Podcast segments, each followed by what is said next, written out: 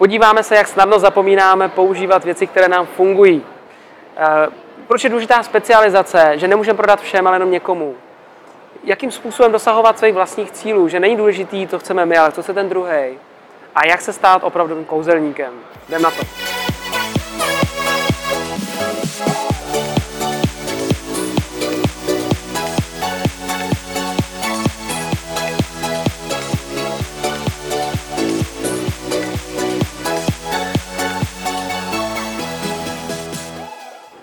Ahoj, vítám vás u 14. dílu Já nic nechci.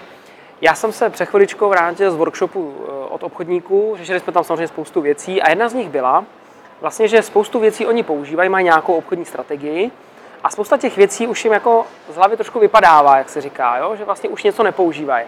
A jak to mám takový přirovnání, který mi připadá velice trefný, že vlastně ten náš mozek a celá ta naše strategie je taková jako pyramida z karet, takový domeček z karet. Víte, jak vypadá domeček z karet, že jo? Karta, karta, karta, pro ty pyramidy to poskládáte. A jelikož ten náš mozek se snaží všechno zjednodušit, no, on se snaží najít tu nejkratší možnou cestu, což je na jednu stranu super, a v té obchodní strategii nic moc, tak vlastně nevidí tu pyramidu, ty jednotlivé karty, ale vidí jenom ten trouhelník. Takže úplně nejradši by ten náš mozek udělal u toho zákazníka. Dobrý den, tady mi to podepište, mějte se hezky. Jenomže takhle to nefunguje. My musíme tu hru karetní s tím zákazníkem hrát, že jo? To znamená, co se stane, když najednou já z té strategie vynechám nějakou z toho domečku, nějakou kartu. To, když vynechám dvě ty karty, no tak domeček padá. A možná, že už nestojí celý. A to je přesně ta situace, kdy byste něco přestali dělat, co vám dřív fungovalo.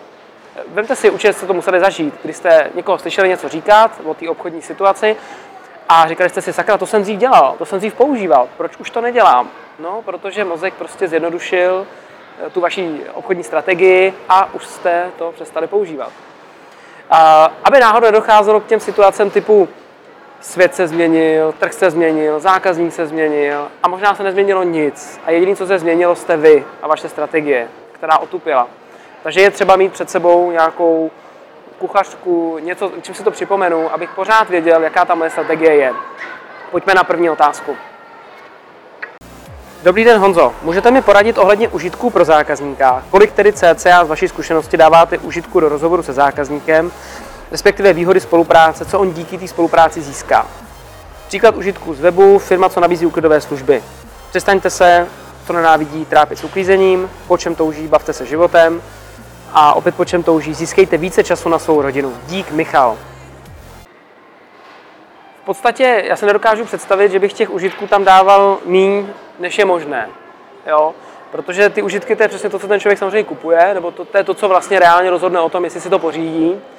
A jestliže já uvidím, jaké jsou možnosti u toho zákazníka, tak je použiju jakýkoliv možný míře je to možný. Nebudu se s ním bavit zbytečně o nějakých technikálích, pokud to teďka není bezpodmínečně nutný, budu se s ním bavit o těch užicích. Ono je dobrý se s ním nebavit jenom o užicích. Je vždycky dobrý spojit nějakou technikáli nebo základní elementární věc, kterou mu to řeší spíš jako technicky a teprve potom na to navázat nějakou výhodou a nějakým užitkem. Vy třeba metoda FAB samozřejmě. To znamená, ty tady máš třeba to uklízení a tam by si to zasloužilo, přestože ty lidi asi tušejí, že ty to za ně uklidíš, i to by se zasloužilo v rámci toho přemýšlení těch lidí a toho, jak oni pocitově to vnímají, tak aby jsme ten mozek dobře zapojili emocionálně, by si to zasloužilo nějaký větší vysvětlení. Jo, to znamená, eh, třeba řeknu příklad, díky tomu, že uklidíme za vás, vy uklízet nemusíte a můžete se eh, už přestat trápit uklízením třeba, jak to tady máš. Nebo bavte se životem, nebo tam máš, získejte více času na rodinu. Já nedokážu říct se přesně ten užitek. A to v rámci té komunikace osobní, ty by si měl zjistit, jo? co je vlastně ten důvod, proč by ten člověk si měl nechat uklízet a neměl to dělat sám. Tady do toho trošku vstupuje marketing. Opět nejsem marketér, ale těžko říct, kde ten marketing začíná a kde končí. Takže jenom z mojí zkušenosti je třeba si přesně definovat vlastně, kdo to teda je ten tvůj zákazník, že jo? Pokud tady máme web, kde asi těžko bude ta interakce s tím zákazníkem, vytvoříš ji malou, v podstatě skoro žádnou, tak v tu chvíli se nabízí otázka, jestli to je to, co nejvíc rozhoduje o tom nákupu. Je to opravdu to, proč to ty lidi pořídějí, že chtějí mít víc času na rodinu? Není to náhodou to, že tvoji zákazníci jsou zaměstnaní lidi, pracují a chtějí mít víc času, což je zvláštní, na práci, na vydělávání peněz? Jo, já to nedokážu posoudit teďka, jo. Každopádně ty si musíš teďka zamyslet, eh, nebo možná ještě víc, co mě napadlo, třeba vlastně tím zákazníkem může být manžel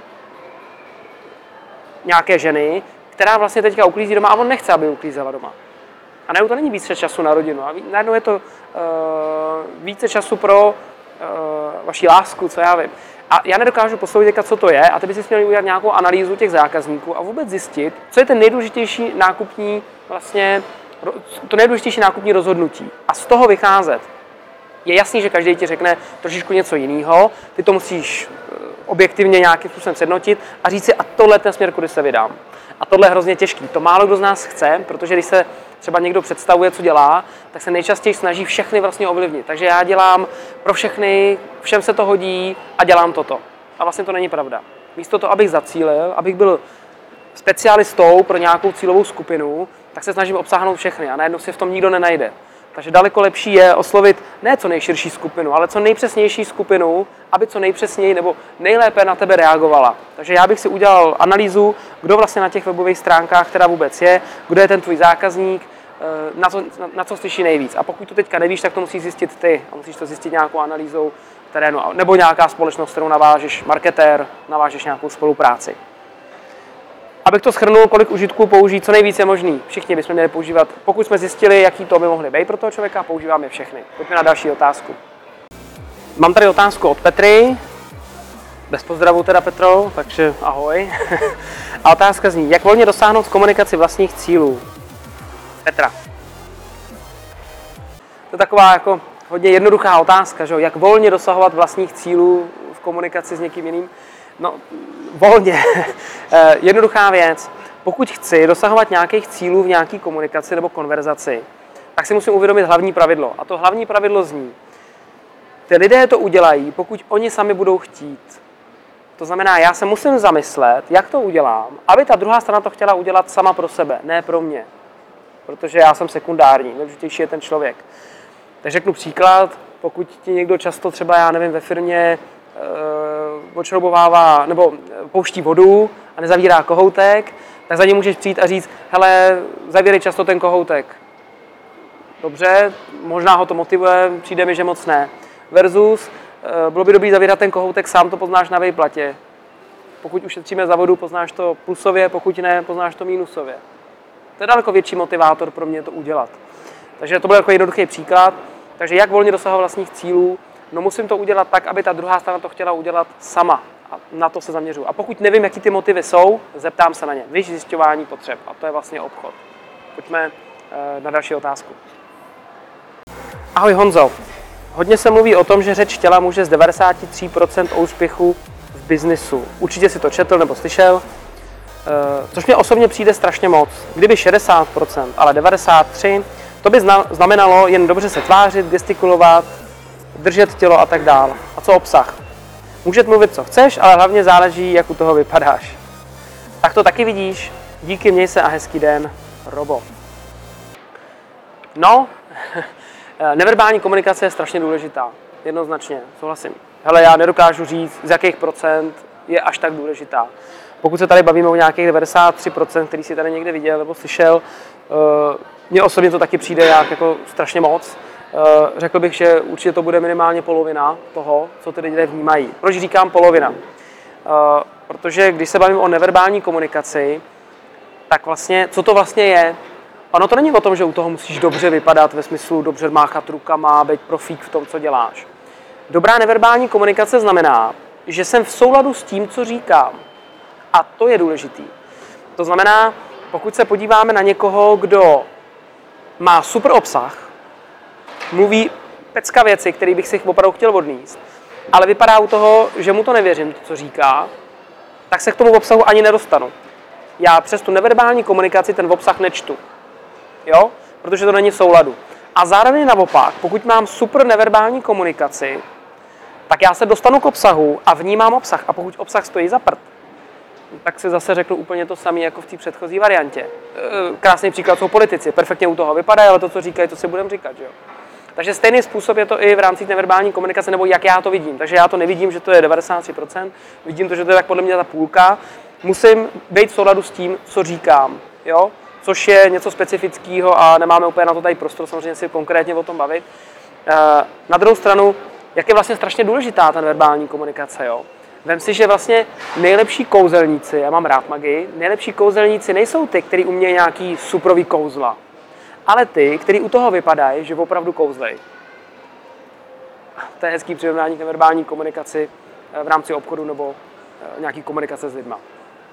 Ať se ti daří, Robo, zaimplementovat správnou neverbální komunikaci. Pojďme na závěr. Ještě než se rozloučíme, tak se vám musím přiznat, že vlastně, na, jestli jste viděli minulý díl, tak jsme tam měli Petra, Němečka, a Petr mluvil o tom, že se mu podařilo stávat ráno pravidelně a brzo. Mě to natolik inspirovalo, já jsem to, vždycky jsem se snažil nějak implementovat a vydržel jsem to tak jako jeden, dva dny. A natolik mě to inspirovalo, že jsem to vydržel, takže už v kuse jedu hodně dní, na mě určitě hodně dní a stávám brzo. Co mi to přináší, je to můj čas prostě, to, co jsem říkal, je to pecka, protože vás nikdo neruší, je to váš čas, máte na všechno. Uh, najednou vlastně i ty schůzky, které máte následně, tak eh, straně daleko víc připravený. Ten den má úplně jinou energii. Takže tohle jsem implementoval třeba já. Co vy jste implementovali z předchozího dílu? Jak se vám daří eh, vtěsnat do vašeho biznisu nebo jednání nový podněty?